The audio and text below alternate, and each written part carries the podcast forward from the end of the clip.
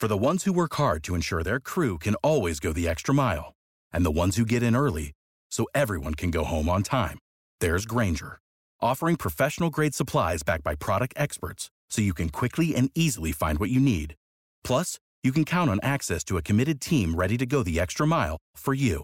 Call, clickgrainger.com, or just stop by. Grainger, for the ones who get it done.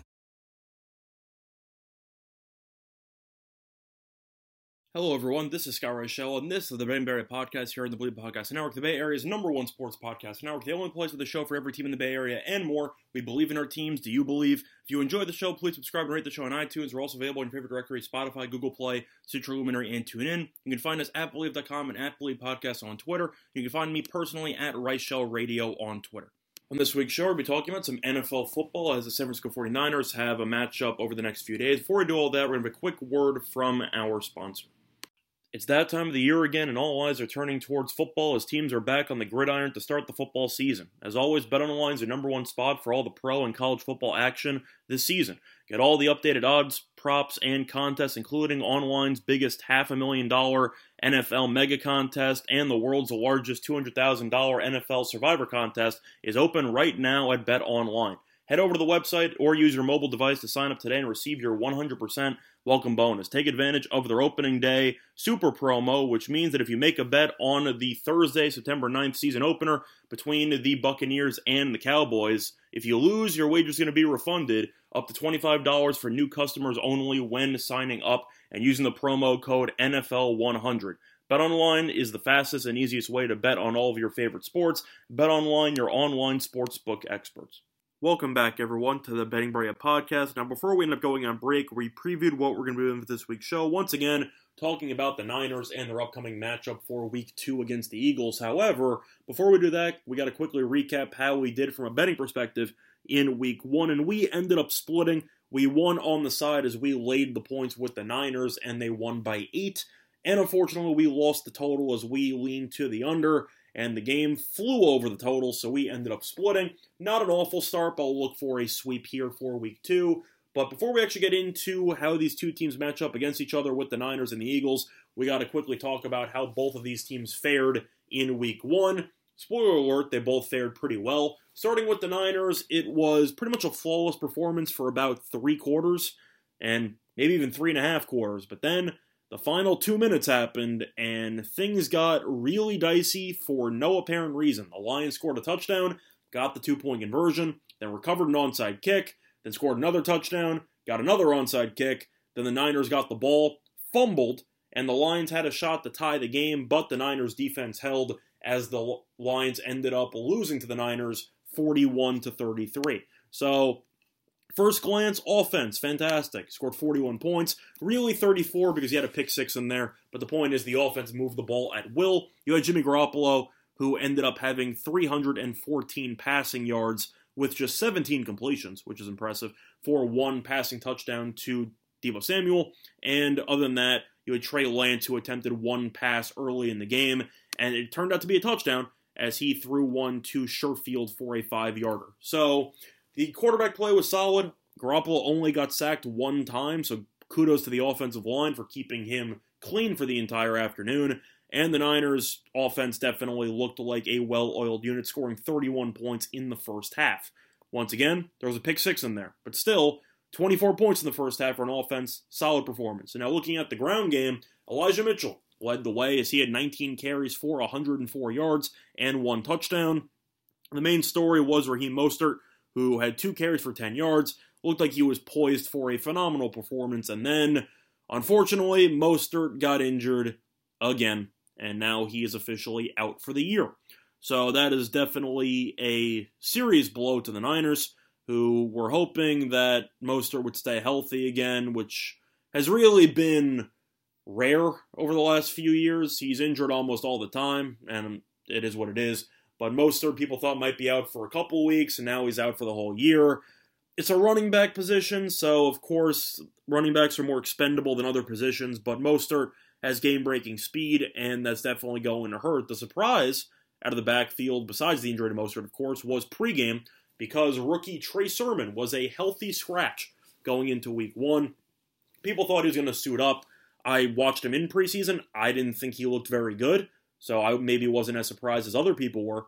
But Elijah Mitchell took the ground running when it came to the starting job, and he definitely earned it moving forward. I am expecting to see Sermon active because Mostert is not moving forward, but we'll see how they divide up the carries. I got to assume Mitchell will be the lead back in the immediate future, and we'll see how it goes from there. But Mitchell, I mentioned, 19 carries, 104 yards. He was very good. Hasty, one carry, three yards. Nobody else really did anything.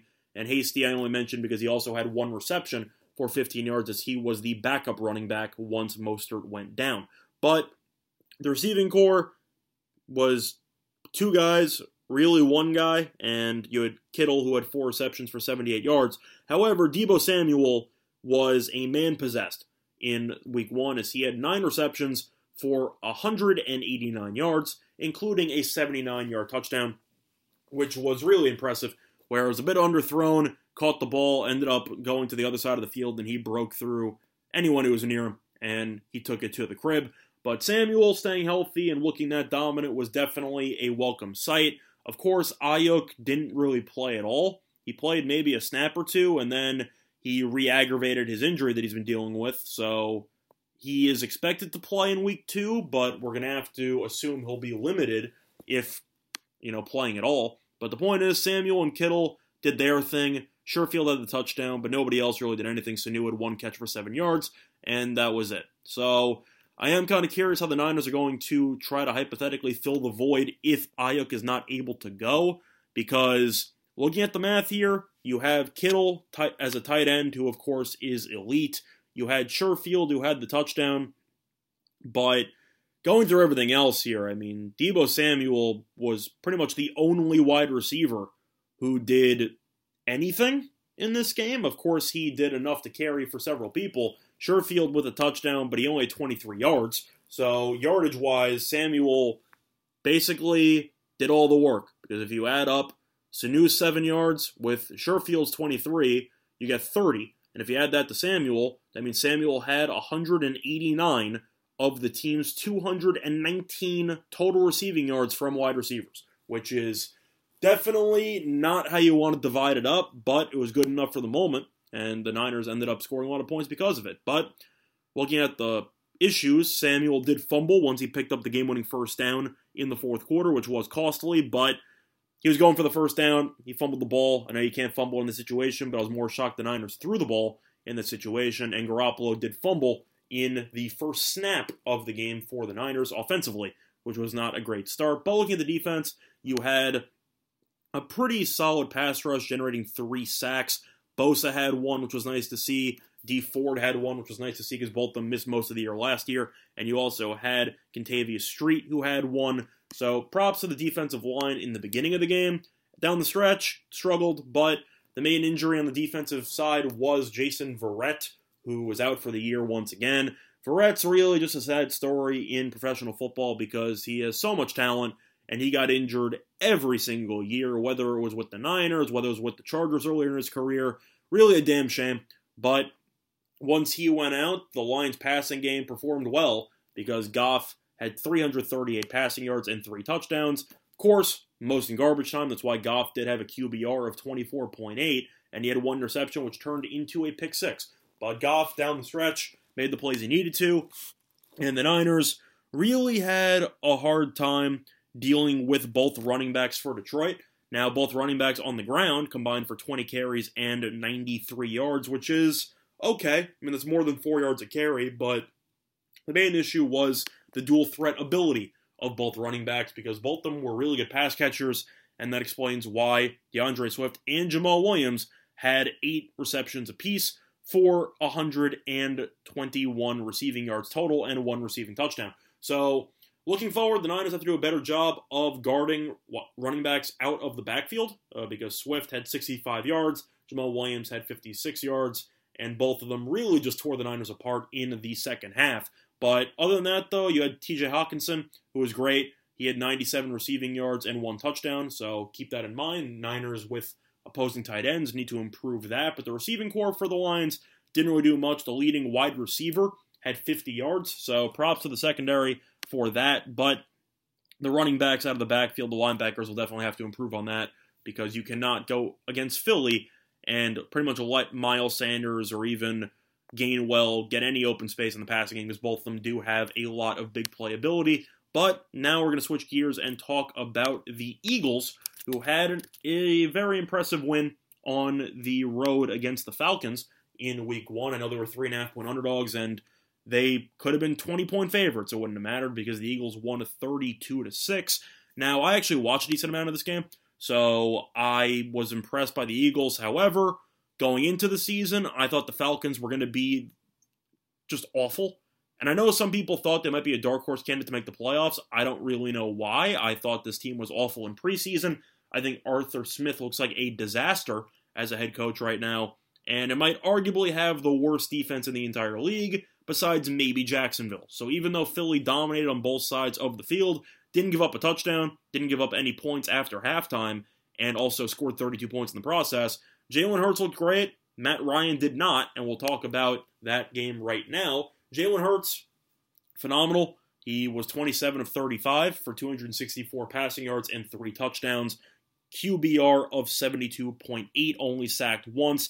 Miles Sanders, solid, 15 carries, 474 yards, 4.9 yards a carry. And Gainwell, who was the backup, had 9 carries for 37 yards and one touchdown. Also didn't mention Jalen Hurts, 7 carries, 62 yards. So he was efficient all over the place, and he definitely looked like a starting quarterback in the league in that week one appearance. But looking at the receiving core, people were wondering how the other uh, youngster would do. I mentioned Gainwell as a rookie who had a touchdown.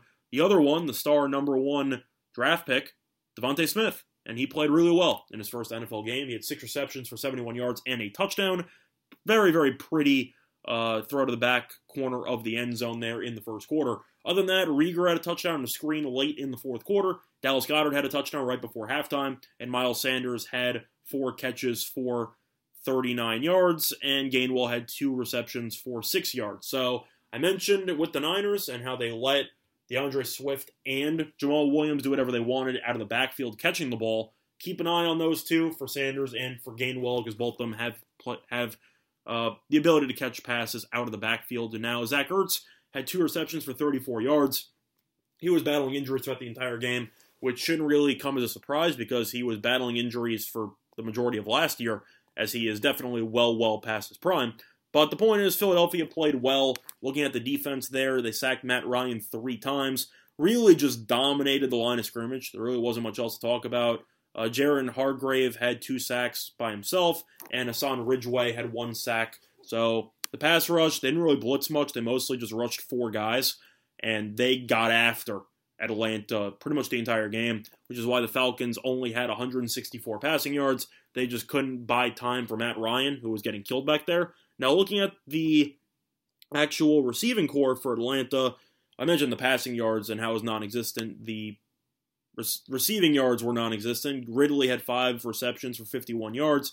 Uh, Kyle Pitts had four receptions for 31 yards.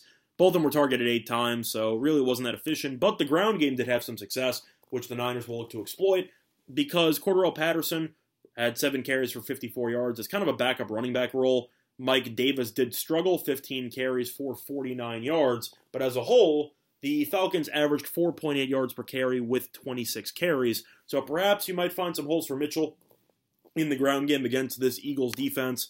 But either way, we'll definitely see how these teams match up because they faced relative cupcakes in week one.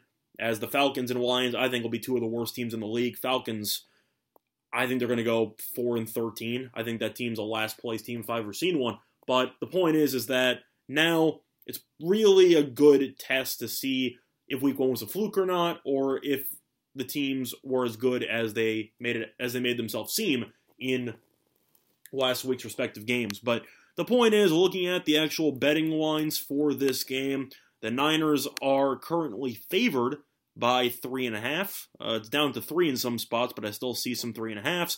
And you also have a total that has been flying through the roof as it opened up at around 48, and now it's up to a flat 50.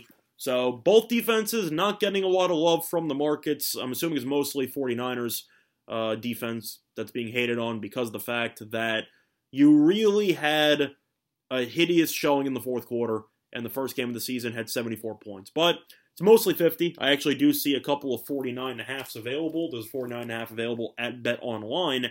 And for this prediction, I'm actually going to take the Eagles to win the game, and I like the over. Now, a couple reasons why I feel this way.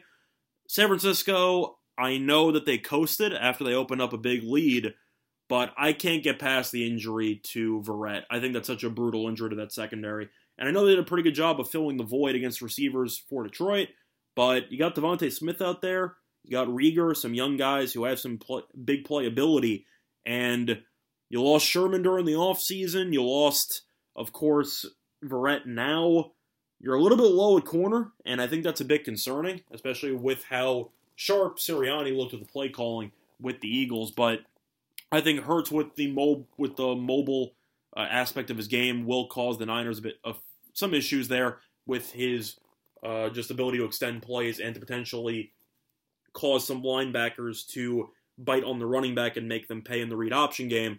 But Philly's defense I thought looked good as a, for an overall pass rush, but Atlanta's offensive line was tragic during that entire game.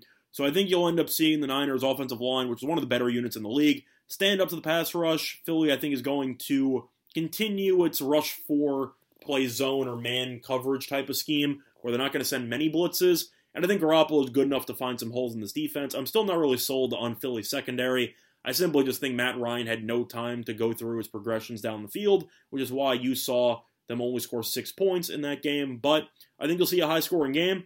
But you have the Niners traveling to the East Coast, which is always tricky, and the Eagles, they like they have a pretty passionate fan base, let's put it that way. I think the Eagles show up and I think they'll win the game. I think it'll be very close. I think it'll be a nail biter. But if I had to pick a score, I'm going to go with Philadelphia 27, 49ers 24, and I think that the Eagles will win the game outright and the game will go over by about a point and a half. So, once again, my thoughts for week two on the Niners are going to be on the Eagles plus three and a half, as well as the over 49 and a half for that game. But other than that, though, that has been this installment of the Ben Podcast. Bye, everyone. For the ones who work hard to ensure their crew can always go the extra mile, and the ones who get in early so everyone can go home on time, there's Grainger, offering professional grade supplies backed by product experts so you can quickly and easily find what you need. Plus, you can count on access to a committed team ready to go the extra mile for you. Call, clickgrainger.com, or just stop by. Grainger, for the ones who get it done.